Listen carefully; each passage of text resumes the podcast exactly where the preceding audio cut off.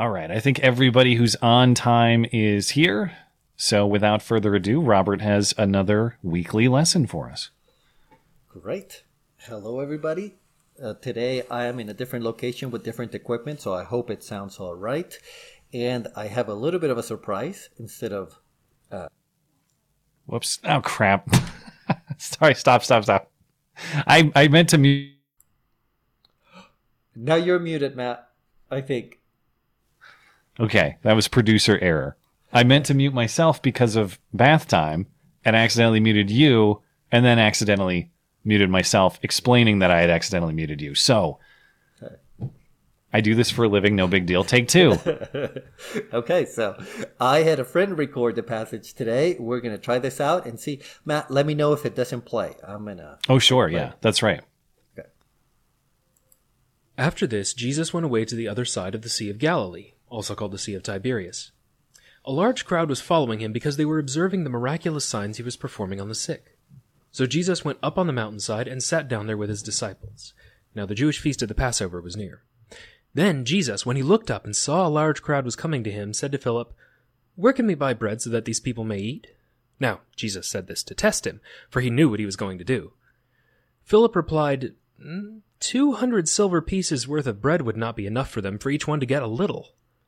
One of Jesus' disciples, Andrew, Simon Peter's brother, said to him, Here's a boy who has five barley loaves and two fish, but what good are these for so many people? Jesus said, Have the people sit down. Now, there was a lot of grass in that place. So the men sat down, about five thousand in number. Then Jesus took the loaves, and when he had given thanks, he distributed the bread to those who were seated. He then did the same with the fish, as much as they wanted. When they were all satisfied, Jesus said to his disciples, Gather up the broken pieces that are left over so that nothing is wasted. So they gathered them up and filled twelve baskets with broken pieces from the five barley loaves left over by the people who had eaten. Now, when the people saw the miraculous sign that Jesus performed, they began to say to one another, This is certainly the prophet who has come into the world. Then Jesus, because he knew they were going to come and seize him by force to make him king, withdrew again up the mountainside alone. Now when evening came, his disciples went down to the lake, got into a boat, and started to cross the lake to Capernaum. It had already gotten dark, and Jesus had not yet come to them. By now a strong wind was blowing and the sea was getting rough. Then, when they had rowed about three or four miles, they caught sight of Jesus, walking on the lake, approaching the boat, and they were frightened. But he said to them, It is I, do not be afraid. Then they wanted to take him into the boat, and immediately the boat came to the land where they had been heading. The next day, the crowd that remained on the other side of the lake realized that only one small boat had been there, and that Jesus had not boarded it with his disciples, but that his disciples had gone away alone. Other boats from Tiberias came to shore near the place where they had eaten the bread after the Lord had given thanks. So when the crowd realized that neither Jesus nor his disciples were there, they got into the boats and came to Capernaum looking for Jesus. When they found him on the other side of the lake, they said to him, Rabbi, when did you get here? Jesus replied, I tell you the solemn truth. You're looking for me not because you saw miraculous signs, but because you ate all the loaves of bread you wanted. Do not work for the food that disappears, but for the food that remains to eternal life, the food which the Son of Man will give to you. For God the Father has put his seal of approval on him. So then they said to him, What must we do to accomplish the deeds God requires? Jesus replied, This is the deed God requires, to believe in the one whom he sent. So they said to him, Then what miraculous signs will you perform, so that we may see it and believe you? What will you do? Our ancestors ate the manna in the wilderness, just as it is written, He gave them bread from heaven to eat. Then Jesus told them, I tell you the solemn truth. It is not Moses who has given you the bread from heaven, but my Father is giving you the true bread from heaven. For the bread of God is the one who comes down from heaven and gives life to the world. So they said to him, Sir, give us this bread all the time. Jesus said to them, I am the bread of life. The one who comes to me will never go hungry, and the one who believes in me will never be thirsty. But I told you that you have seen me and still do not believe. Every one whom the Father gives me will come to me, and the one who comes to me I will never send away. For I have come down from heaven not to do my own will, but the will of the one who sent me. Now this is the will of the one who sent me, that I should not lose one person of every one he has given me, but raise them all up at the last day. For this is the will of my Father, for everyone who looks on the Son and believes in him to have eternal life, and I will raise him up at the last day. Then the Jews who were hostile to Jesus began complaining about him because he said, I am the bread that came down from heaven. And they said, Isn't This Jesus, the son of Joseph, whose mother and father we know? How can he say, I have come down from heaven? Jesus replied, Do not complain about me to one another. No one can come to me unless the Father who sent me draws him. And I will raise him up at the last day. It is written in the prophets, and they will all be taught by God. Everyone who hears and learns from the Father comes to me. Not that anyone has seen the Father except the one who is from God. He has seen the Father. I tell you the solemn truth. The one who believes has eternal life. I am the bread of life. Your ancestors ate the manna in the wilderness and they died. This is the bread that has come down from heaven so that a person may eat from it and not die. I am the living bread that came down from heaven. If anyone eats from this bread, he will live forever. The bread that I will give for the life of the world is my flesh. Then the Jews who were hostile to Jesus began to argue with one another. How can this man give us his flesh to eat? Jesus said to them, I tell you the solemn truth, unless you eat the flesh of the Son of Man and drink his blood, you have no life in yourselves. The one who eats my flesh and drinks my blood has eternal life, and I will raise him up on the last day.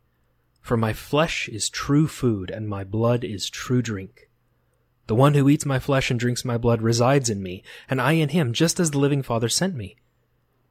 And I live because of the Father, so the one who consumes me will live because of me. This is the bread that came down from heaven. It is not like the bread your ancestors ate, but then later died. The one who eats this bread will live forever. There we go. Um, okay, again, I hope that sounded all right. Let me stop sharing my the sound from my computer. I don't know. It's okay. I don't know how to stop that. Um. All right. So, uh, I bet everybody's happy to hear the text read in fluent English as opposed to whatever I'm trying to speak over here. Um, but we are going to begin by discuss by discussing the setting, then the miracle, and then what the miracle means. Okay, the aftermath of it. So, first, just for us to kind of understand what's going on here from a very practical side, they're on, quote, the other side of the lake, right? Jesus normally would have been on the west side of the lake. That, you know, that's where most of the stories we've read so far have happened. He is on the other side. Not that that's hugely significant, but, you know, it gives us a sense of location. Now, this is happening during the Passover right? We've discussed the Passover already. This is the most important Jewish holiday. This is the holiday that has the paschal lamb. Remember, I've used that word before. This is the lamb that the Jewish people would use to expiate their sins, okay, to purify themselves from sin.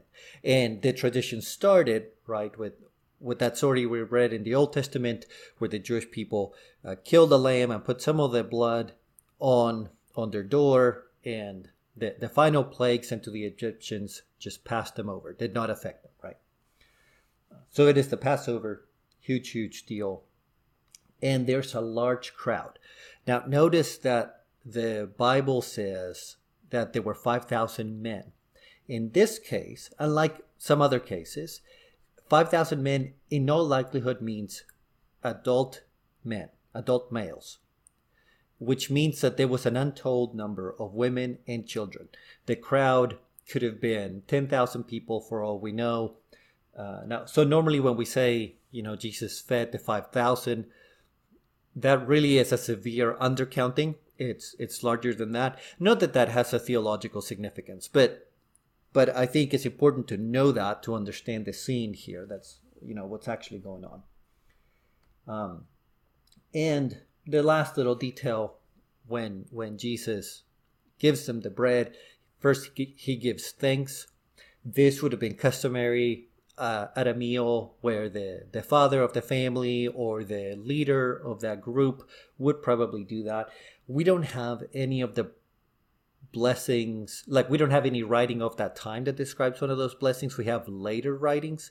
If those if those later writings are representative of the time it probably those blessings would have sounded something like you know blessed are you who bring forth the bread from the ground which is not unlike something we might say today. Well so let's talk about the main miracle, because really we have two here, right? We have the feeding of the 5,000 and then we have the walking on water part. It, I find it remarkable that the walking on water part is it's like a parenthetical. It it's not the star of the show. And I'm not saying that it's not important, but what really matters here is the feeding of the 5,000. Now,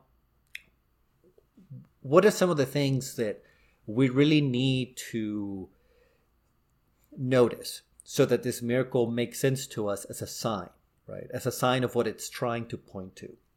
Well, first of all, this is evidently and clearly a miracle. And and again, I mean, I, I said this at the beginning of the Bible study. I suppose you know if you if you don't believe the text, you could say, "Oh, whatever, it's a legend." That that's not what I mean. I mean, if the text is true, right? This was clearly a miracle for all involved. Think about what it would take to feed thousands of people, even in modern times. Like, you know, it, it, it takes just like it takes modern logistics that would take months to plan to to have say a wedding or something like an event of that sort that would feed again not just 5000 people but maybe closer to 10,000 so everybody there would have known that there's something going on here. There's a miracle happening. There's no way that he had food for 10,000 people like stashed in his tunic or something. Okay. Okay. So it's, it's very clear to all who are there. Notice also what is being distributed to the crowd. You have, you have um, fish and you have bread, and most importantly, really, we it's what it's what that represents. It represents meat and bread right now that's not going to make any sense, but just kind of make that mental note because we're going to compare this to a story in the Old Testament, which has the same two elements. The meat comes from a different source, but the connection, I would say, is fairly undeniable.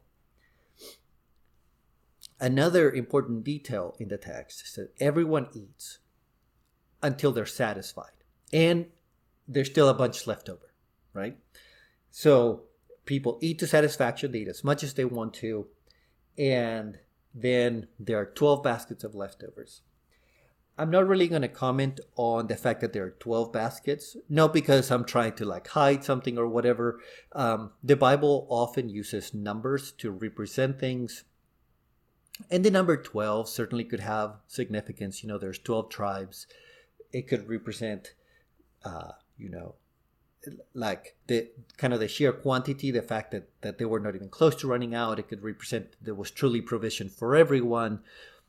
Uh, that's besides the point, at least for, for my purposes. What we just need to notice is that there is plenty uh, to go around.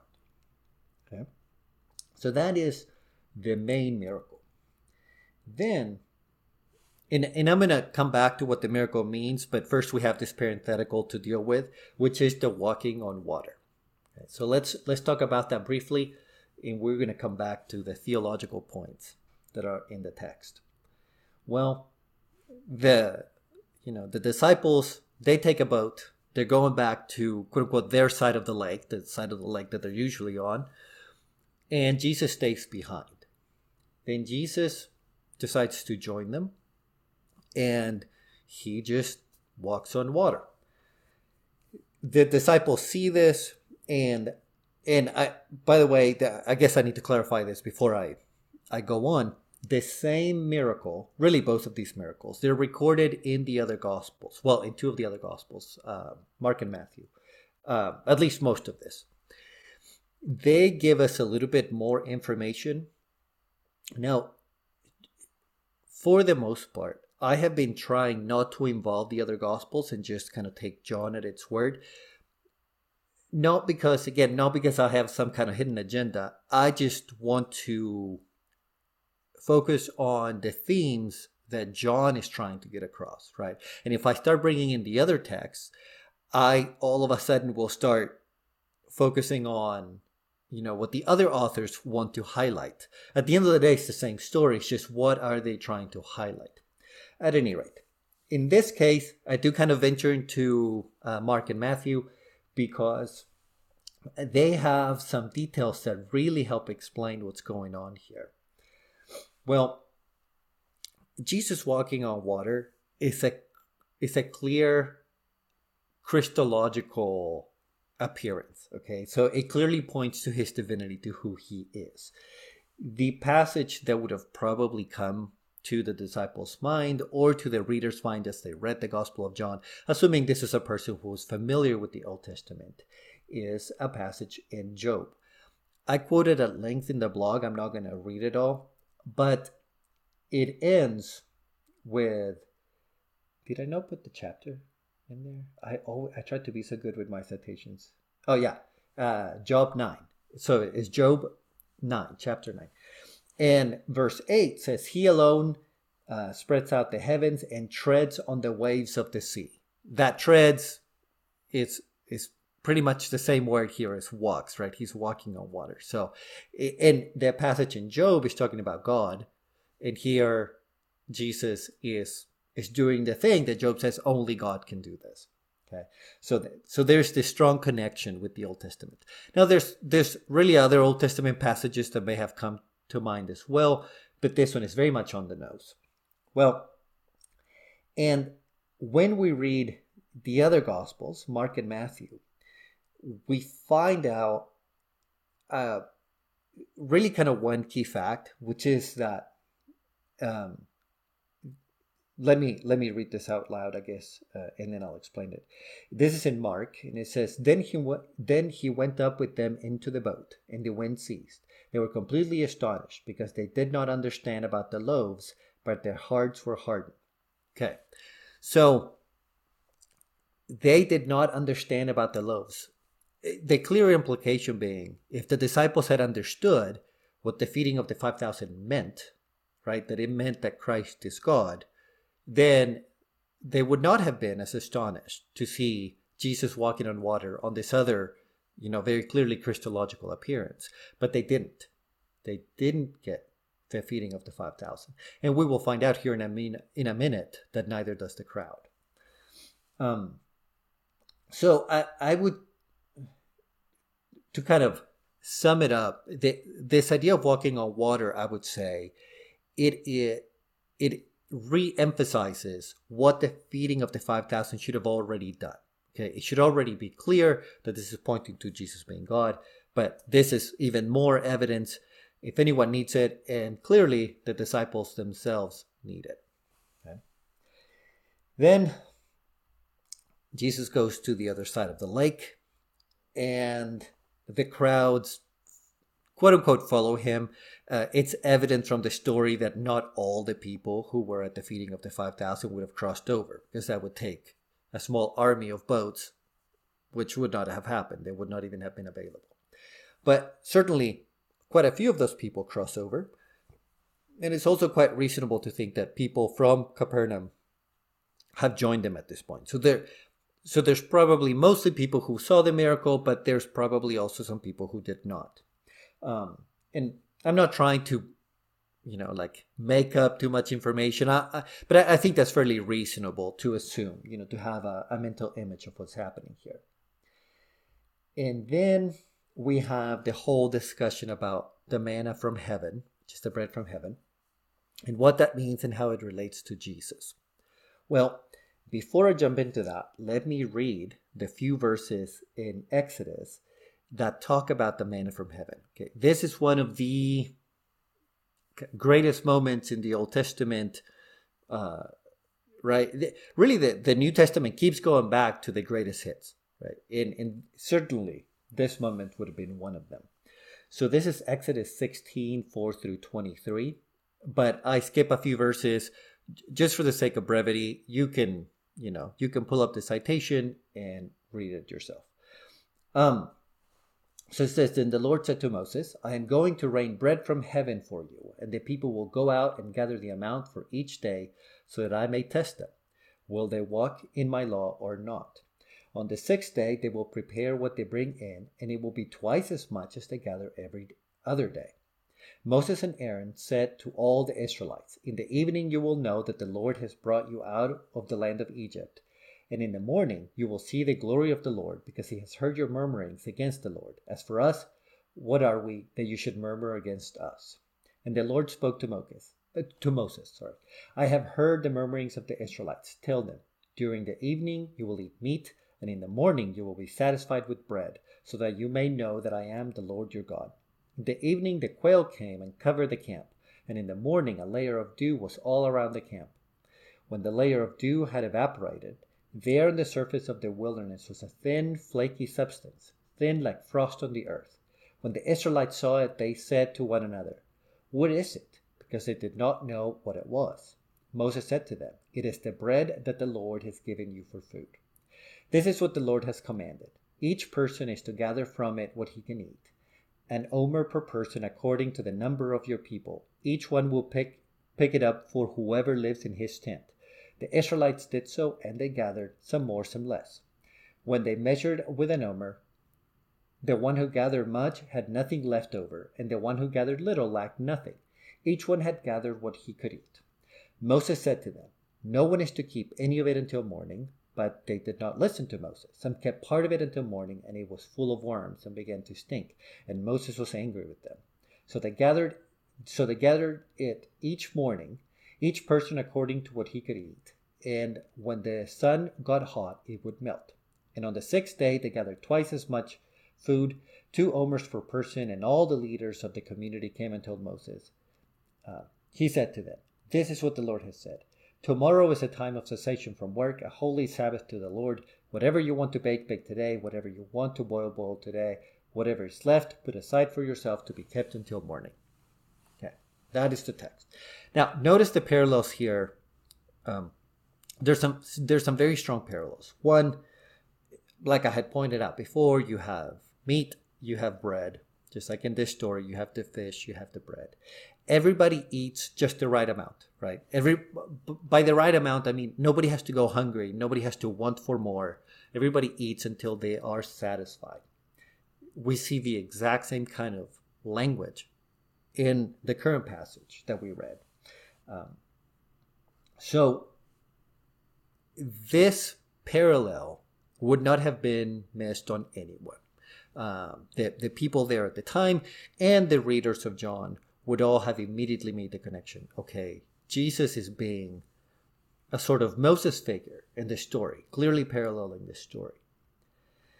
Now, here's where things really take a twist. Because as we read the explanation of the miracle, what we realize is that Jesus is not actually a Moses figure, but he's the bread figure. Now, I am not saying that Jesus is not a Moses figure in other ways, right? and really i should reverse that like moses is is a type for christ and when i say type um type means sort of like a metaphor um right when someone is playing the role of of something else or someone else okay so moses many times functions as a type for christ but in this particular instance what what jesus is trying to highlight is i am the bread not I am Moses. Um, and and so it, it kind of turns everything on its head. It's certainly not what the reader expects. It's not what the crowd expects, and it gets confusing uh, to the crowd who is refusing to believe.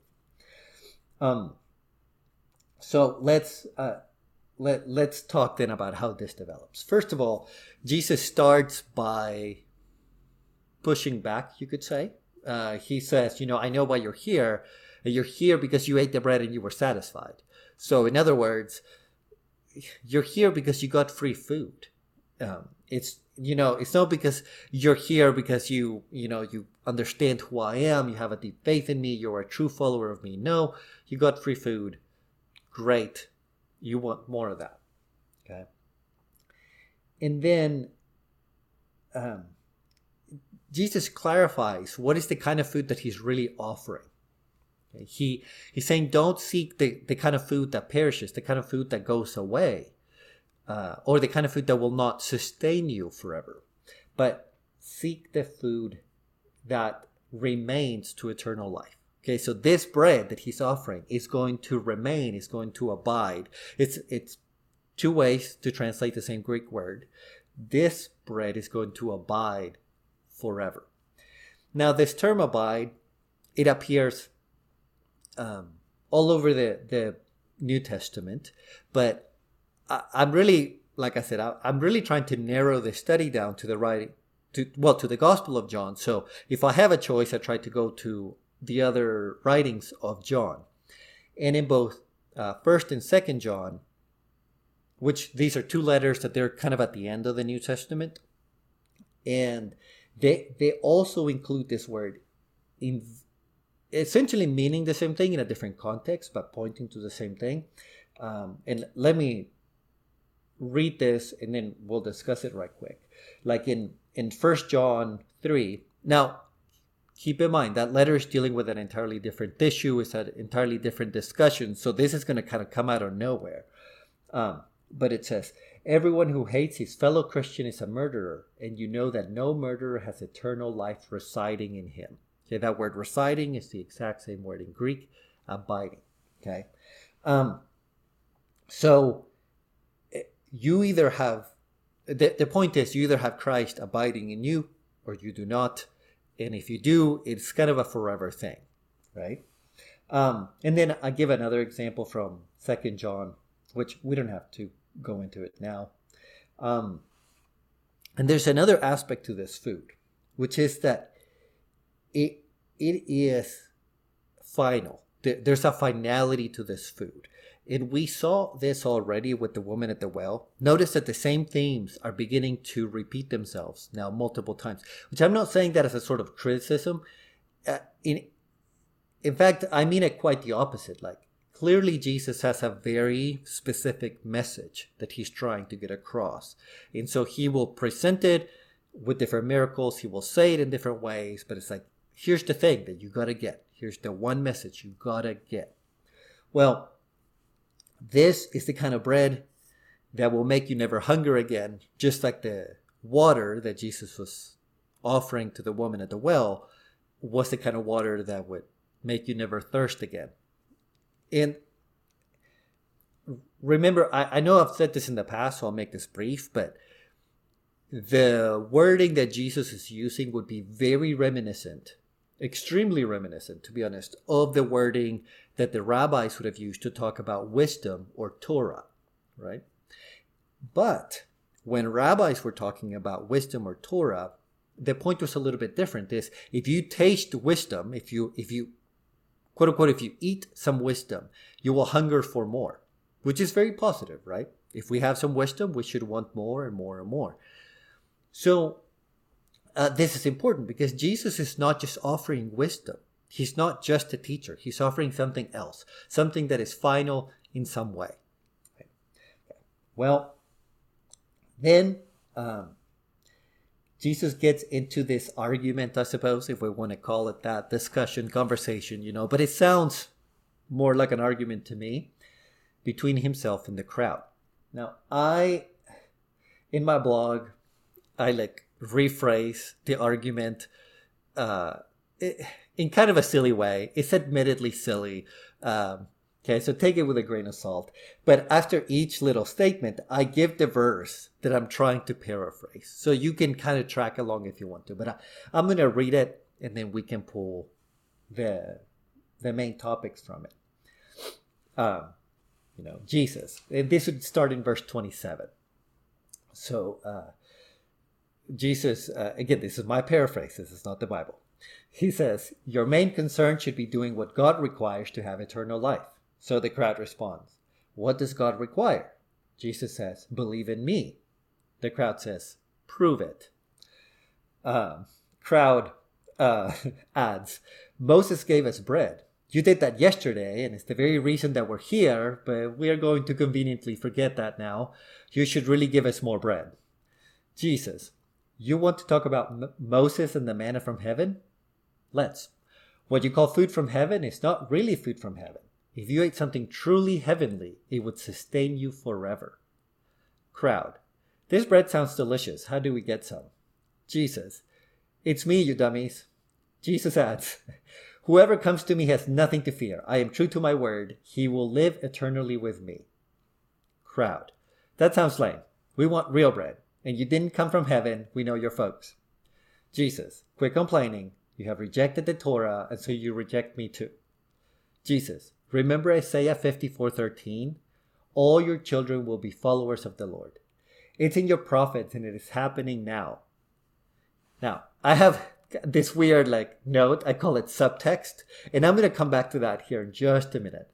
But the crowd, flesh to eat, gross. Jesus, you know, like when you uh oh, I forgot a word there. This is when you eat. Like when you eat the paschal lamb that takes away your sin during Passover, which is right now. Connect the dots, people. Trust me to be your sacrifice instead. Okay. So I, I hope that clarifies the conversation a little bit. I will go through it more more slowly here in the few minutes that I have left. But let me point out Isaiah 55. So this conversation that we read between Jesus and the crowd is is full of little allusions to Isaiah 54 and Isaiah 55. And there's one little bit of Isaiah 55 that I want to read, just so it's clear to everyone that nothing that Jesus is saying is new. It was in the scripture, right? If they, you know, if they truly believed what they claim to believe, this shouldn't be a saw to them as it appears. Um, so Isaiah 55 says, Hey, all who are thirsty, come to the water. You who have no money, come, buy and eat. Come, buy wine and milk without money and without cost. Why pay money for something that will not nourish you? Why spend your hard earned money on something that will not satisfy? Listen carefully to me and eat what is nourishing. Enjoy fine wine. Pay attention and come to me. Listen so you can live. Then I will make an unconditional covenant promise to you just like the reliable covenantal promise I made to David. Look, I made him a witness to nations, a ruler and commander of nations. Look, you will summon nations you did not previously know, nations that will not previously sorry, nations that did not previously know you will run to you because of the Lord your God, the Holy One of Israel, for he bestows honor on you. Right. So Isaiah was talking about this time when they would be offered a food that sustains them that would be free. And that this this this good news would go out to the nations right well really the the main point of this conversation is the fact that jesus is the bread um, that he he's not just moses because again moses normally is a type for christ i'm, I'm by no means denying that but that's just not the point of this particular chapter. Here's Jesus saying, I'm not just the guy bringing you the, the good news, right? I'm not just the guy who brings you this other bread. I am the bread. I am the thing that you need, that you're looking forward to. Um, and and we have again this reinforcement of what do I need to do then? What do I need to to have life? What do I need to be reconciled with God? Just believe in me. That's what Jesus says, right? What are the works that you need to do? Well, that work is pretty simple. Put your faith in me. Um, the crowd does not understand, and don't get me wrong. Um, I, you know, I can sympathize with the argument that when somebody says you must eat my flesh, that would certainly be strange. It would be the kind of thing that we would reject. But I, I don't think that we can forget that this is a conversation between adults who are familiar with the Old Testament. I mean, a metaphor or something like that would not be lost on these people. They, they, they if they wanted to understand that Jesus was speaking in a metaphorical way, uh, I think certainly they could have, um, but they don't. Uh, Matt, I don't know if you want to um, announce questions or anything like that? Sure. As usual, uh, if you have a question, point of discussion, whatever you'd like to talk about, just put question in the chat and I will get to you in order when Robert is finished up. Okay. Um, and I, really, I, I think I'm going to be done at this point. I know that there's a, a few other maybe things we could have pulled out of the text, and but I, I wanted to focus on that main theme that Jesus at the end of the day is saying, I'm not just the guy telling you about the thing. I am the thing itself. I am what you need. You must partake in me And how do you do that? By believing in me. And if you do so, I will not fail you. I am true to my word.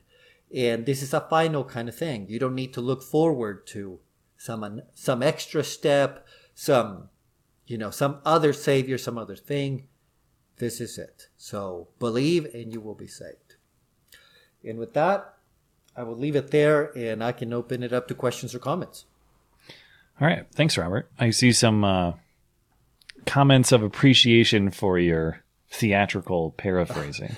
uh, so perhaps we'll have some discussion about that. Uh, while I wait for people to, we do have a couple, so I see you guys, but uh, but I just wanted to to clarify or just ask for my own understanding. So we've talked a lot about the symbolism of the bread and what the bread represents, and you had mentioned that there's this meat or fish component. Um, should I wait later to understand that more, or is there symbolic value to to the meat and the fish that I should understand? No, I I really don't think that there's symbolic value like separate from one another. It's not like hmm. the bread signifies one thing and the meat another one. But uh, I guess what, what I was trying to get across was the fact that in this story, we have bread and meat. It, it's just another little thing that would make us think of the story in Exodus. You know, like a, an audience member would be like, this is just like in Exodus when they also had, you know, they had quail and they had manna. In this case, we have fish and we have bread, like the barley loaves. I mean, um, so so that's what I mean by that. I don't really mean that okay. they each have independent significance. And when we call back to Exodus, and I, you know, obviously I'm doing this because I'm not particularly well read biblically, was the food that was presented in Exodus was it presented under a similar premise or a different premise? You made this distinction of well, in this case, it's sort of a final thing. In that case, it was an ongoing thing. Yeah. When the food was given and consumed in Exodus, was it with that understanding or were people deceived? I guess is my question. No. Um, so in Exodus, they they received food from heaven, both quail and manna, um, while they were in the wilderness. So essentially, for as long as they needed it to you know, for God to sustain him until they finally got out of the situation that they were in. Um, and so there was a recurring thing, right? Like they would get meat and, and bread every day. Mm-hmm. Um, and we're here, Jesus is clearly trying to point out this is not like that in that regard. Like essentially, that pointed to me, but it's not like a perfect metaphor because in reality, we don't have in a sense, you know, like you, we don't have to do this multiple times. Once you eat of me once, I abide in you. Like I, it's like a one and done. A one and done with Jesus. That's not what I meant to say. That's not what I. I should not have phrased it like that. that's that's perfectly uh, fine. I know exactly what you mean. Just... I, I meant once for all. I, right. I apologize. Right, right. Uh, Okay, uh, Donald, you're up if you're ready to go. Yeah, go and chime in. Yeah, thanks, man. Um, and again, Robert, man, major kudos on your on your paraphrase, um, and especially the last the last sentence you did with Jesus. Uh, quote, you know, like when you and you left a word out there, and I'm going to substitute ate. Yes. Okay. Oh, perfect. Okay. When you ate the Paschal lamb that takes away your sin Okay, perfect. So now I'm trying to put myself in the mindset of a first century Jew hearing this or reading it. And I'm thinking, okay, I get the eating the flesh part and I'm making the connection and I'm seeing that this is a once for all sacrifice and a once for all time of eating of the paschal lamb, let's say. Mm-hmm. But it's that drinking of the blood part that I, as a first century Jew, would really have a problem with because, well, now wait a minute. Didn't we always? I mean, we only ate it kosher. We drained all the blood out. Yeah. Okay, so how how would I make that leap? Perhaps I'm forcing you into guessing again. well, I, am sure that we will get comments about this and maybe they will shed even more light. But I would say that at, at this point, right, because Jesus has not talked about his his blood being the wine, uh, and all that that ha- happens later in the Last Supper. And in fact, John, if I'm not mistaken, doesn't even include that in his gospel. So I, I don't think that this doesn't include the the Passover or the uh, the the Last Supper. The Last Supper part, I don't think is in the Gospel of John. But if somebody wants to correct me right quick, please do. Uh, maybe I'm getting confused between all four Gospels. But so what I'm what I'm getting at is I don't think he's pointing towards that. I think this emphasizes two things. One, that Jesus is speaking metaphorically. That Jesus clearly did not expect anybody to eat his flesh or to drink his blood, right? Because that would be beyond obscene. So, so I,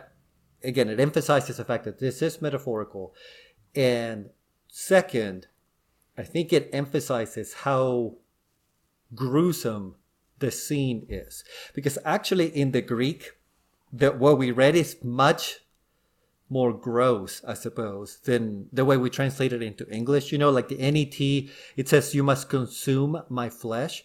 In the Greek, the word that's used is actually the word for chew or gnaw. So you must gnaw on my flesh or you must chew on my flesh. Mm. Uh, it's very, very graphic. Um, and I, again, I think this is meant to point forward to the, to the crucifixion that would be very, awful and gory and gross, you know, in that way. Or the, well, I'm, I'm, I'm kind of maybe romanticizing here a little bit, but, or just the level to which we're to be involved. Uh, sink your teeth in. yeah. Uh, yeah. I mean, I think there's truth to what you're saying as well, since the Jewish people believed that the life was in their blood. Yeah. Right? Uh, and that's why you would not you would not drink the blood or eat the blood. Um, and so to drink his blood was was from a, like a theological standpoint, it would be like to drink his life force of so of sorts. And I'm not trying to become too mystical here, but certainly they did think that the life was in the blood.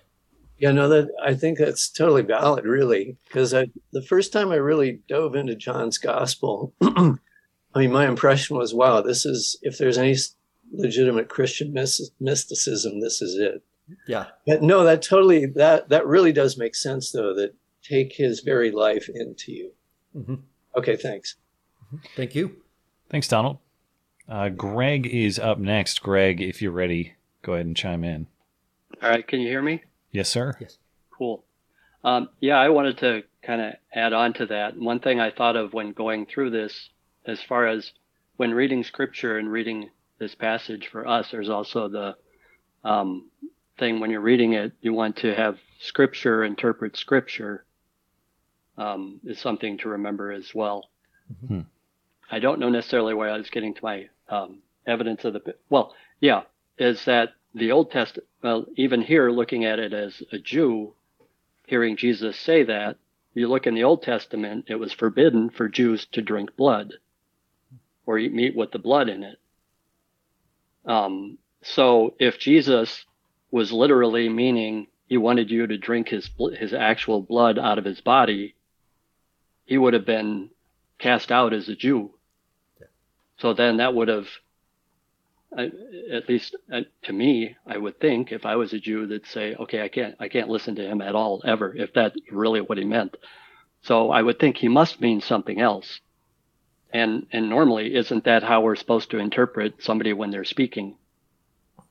To identify, are they talking metaphorically or are they talking literally? Same thing with scripture. You know, when I'm reading this passage, you know, like the same thing Jesus says in the Bible, if your if your eye causes you to sin, pluck it out and throw it away. So we have to interpret that in light. Is he really saying to pluck out our eye, or is he saying that we have to get rid of anything that would cause cause us to look at. So those are some of the things that I'm thinking of. And then I don't know if it was Jeremiah, uh, Robert, that God tells him, gives him a scroll, or even that was metaphorical, and he, and God tells Jeremiah to eat it. So there's other passages, I guess, in Scripture that kind of refer to this eating, and and to me, and then lastly, when believers put their faith in Jesus, his death on the cross and that they can't do anything, God's Holy Spirit, who is God, comes into us and we're ontologically, that's a term, I can't remember. You can speak to that, Robert, maybe as what that actually means, but we're physically changed. So it's kind of like, you know, that becomes part of us. Yeah. So those are some of the thoughts that I had on that. Thank you. Those are those are good thoughts, and you reminded me of something that I should have added. I think that part of the reason that Jesus is talking in these very, I mean, kind of gross ways. Let, let's be honest, especially in Greek, like I said, it's very graphic. Remember that this crowd wanted to make him king by force, um, and so they've kind of decided to follow him, but for the wrong reasons and in the wrong way. And so I think Jesus is kind of raising the cost right? And saying, fine, you want to do this? Then deal with this shocking statement. Which is not to say that the shocking statement is false, not at all. It's true. But he is just, you know, raising the ante, so to speak, uh, for this crowd. Okay. Uh, thank you, Greg. And uh, yeah, Brian is up next. Brian, go ahead and unmute yourself. Thanks. I have a question and a comment afterward. Um, the question is in Exodus, this uh, in 16, this whole episode starts with them grumbling about uh, not having any meat to eat. Um, I'm sorry, I, I was going to read the verse, but I lost it. Anyway, okay, there it is. In the desert, the whole community grumbled against Moses and Aaron. The Israelites said to them, If only we had died by the Lord's hand and anyway, they complained about their situation. And then in John uh, 641, at this, the Jews there began to grumble about him because he said, I am the bread that came down from heaven. What do you think the, do you think that's just a coincidence or is there, is there some kind of, uh, significance that, that John's trying to coax out to, to draw parallels there? What do you, what do you think? Um, I, I don't know. I mean, I, I think you know, I always I, I try at any rate to be kind of very measured with the, the points that I draw out of scripture, so I don't I don't draw out quote unquote too much. But but if I had to answer the question, I think it shows that uh, people are people. You know, like the Jews back in the day complained about God. They they do at this point. Like nothing has changed in that regard. Um, but I don't know. Maybe you have a you know a more enlightening comment than that. Um, well, I think we're supposed. I, I think we are meant to understand the crowd that Jesus is talking to, in much the same terms as the the Israelites in the in the Exodus. Like pretty much like what you said, they were they're kind of following the same uh, tendencies and uh, spiritual failures. Um, but as a uh, my comment, I, I was reading Numbers eleven the other day, which is sort of a parallel passage to to the Exodus one. It's they they uh, they're complaining again about not having any meat, so God sends them sends them the quail. And there's and it it kind of jumped out to me that in John three, and I know I'm several weeks late on this, and I wish I'd caught on before, but uh, he uses there's this double entendre of spirit and wind that uh, that shows up in both, and uh, and also the the role of belief and unbelief.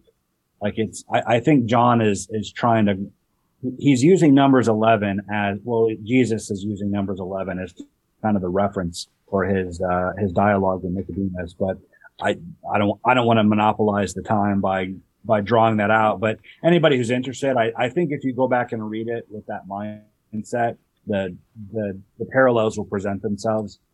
That's all. That's all I got. Okay. Thank you, Brian. Did you have uh, anything to add to that, Robert?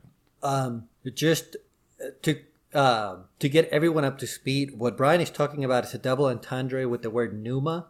So pneuma means wind, or it, it means spirit in Greek, and it's the same word that we use for air-powered stuff, right? Like a pneumatic tool. Um, and so back in chapter three, very much in John's style, we have this double entendre where pneuma can mean the wind or it can mean the spirit. Um, but, uh, you know, I didn't point that out back then uh, just because we didn't have the time, but that's what Brian is referring to in case you want to go back to that. can I add one comment to that? Yeah. Sorry to interrupt. Um, well, just uh, along with that, in Hebrew, ruach means wind and spirit and and breath. We it, in English, it's a double entendre. I'm not entirely sure it is in Hebrew or in Greek. Like I'm not. I mean, Robert might disagree. Um, we might be projecting that onto it in the uh, just like we do with the word heavens.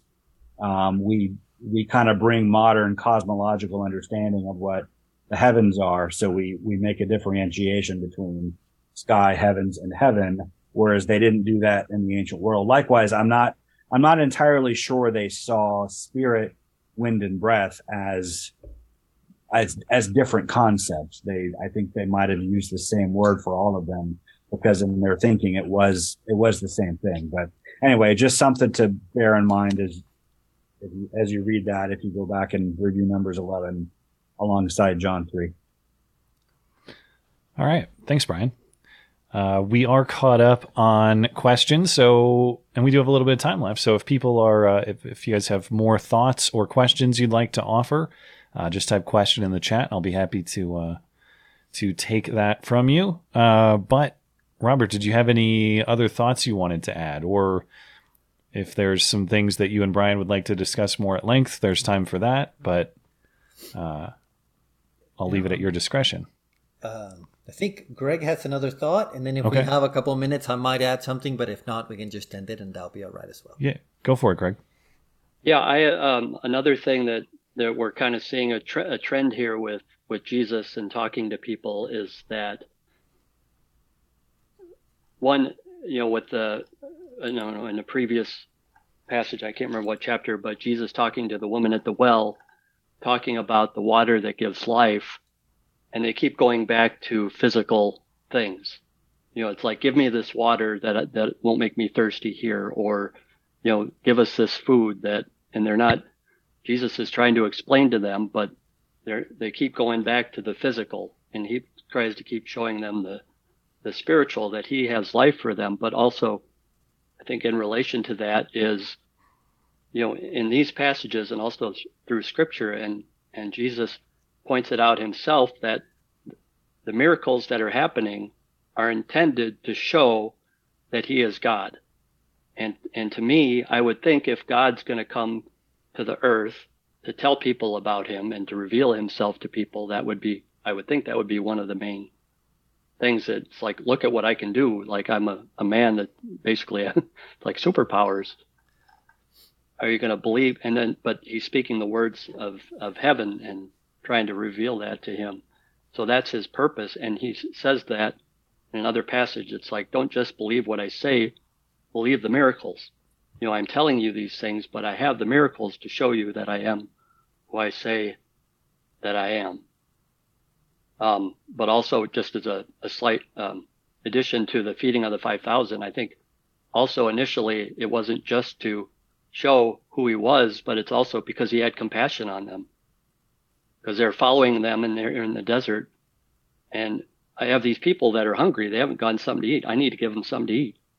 And same thing with all the healing that he does. It's like God showing his compassion for people and their in their suffering, and especially the Jews are suffering under the Roman rule.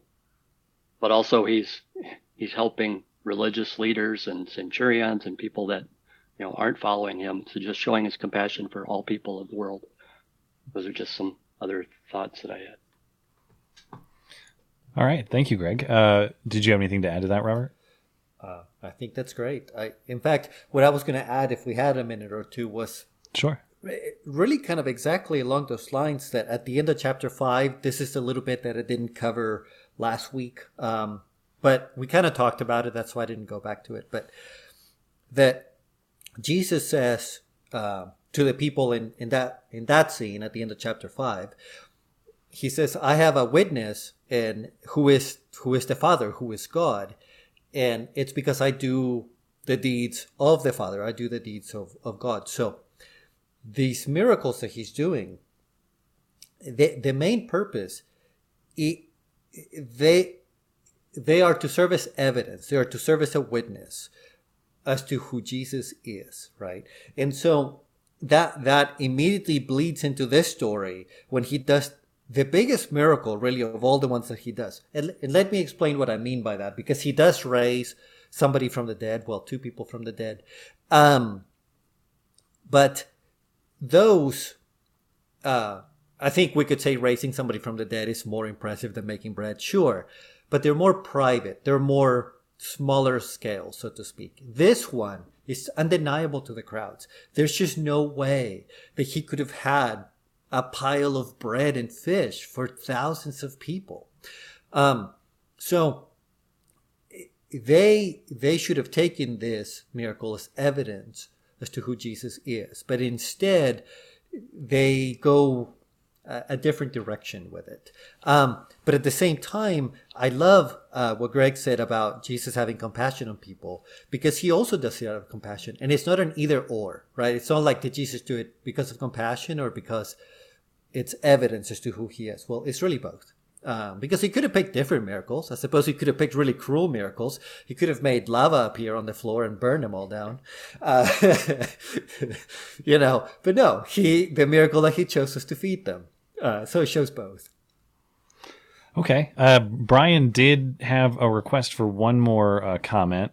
Uh, Sure. Do you want to, yeah, Bri- uh, Brian, go ahead and chime in. Yeah. Uh, well, another aspect uh, that jumps out to me here is uh, they wanted to. They saw the sign and they understood what it meant about who he was, and their response was to to make him king by force. I mean, he, they they were they rightly recognized that he was the rightful king, um, but he rebuked them for that. Uh, you're you're looking for me not because you saw the signs, but because you ate the loaves and had your fill. Um, which it kind of strikes me that the the modern church I don't want to I don't it's not limited to the modern church but churches are filled with people who go there to, get their social needs met. They they go there for the psychological and social utility of of church of Christianity. But it it's not they're not really on they're not really interested in what God's overall purposes are. Like they just kind of fit God into their life as as an accessory not the center. And it's it's those people who wanted to make king by force, they would have fit in in any modern church or seminary and they would have had the right doctrines, but that's not the same thing as believing in them. And, uh, I think that's kind of the big, uh, takeaway there. Um, but that's all I got. What do you, what do you think? Yeah, thank you for pointing that out. I, this had crossed my mind as I was writing my blog to actually maybe add a little blurb about this. That um, in the modern context, right, this is what we would call the social gospel. Um, the idea that we should we should share the gospel because it has a bunch of positive effects on society, right?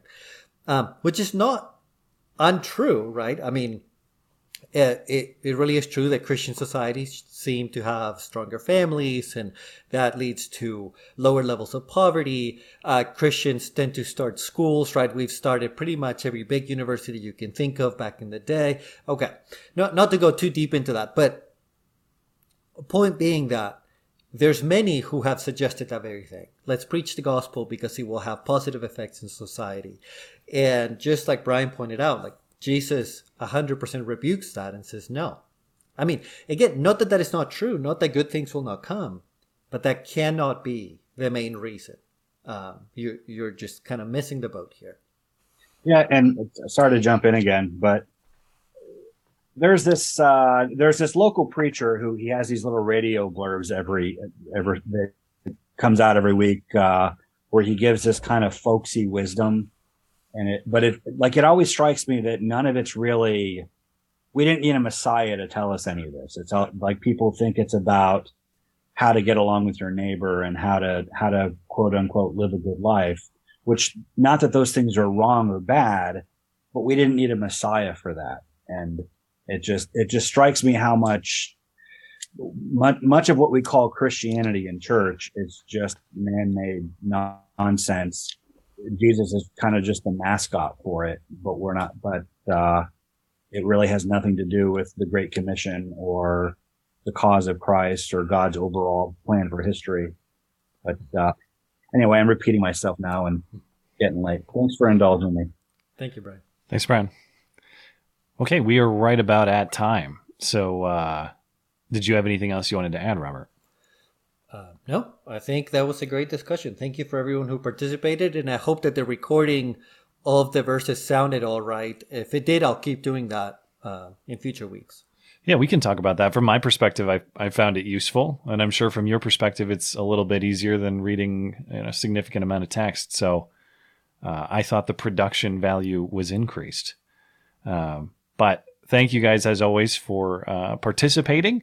And of course, we would love to see you back here next week at the same time. That's Saturday night, 8 p.m. Eastern Time. Until then, have a great week.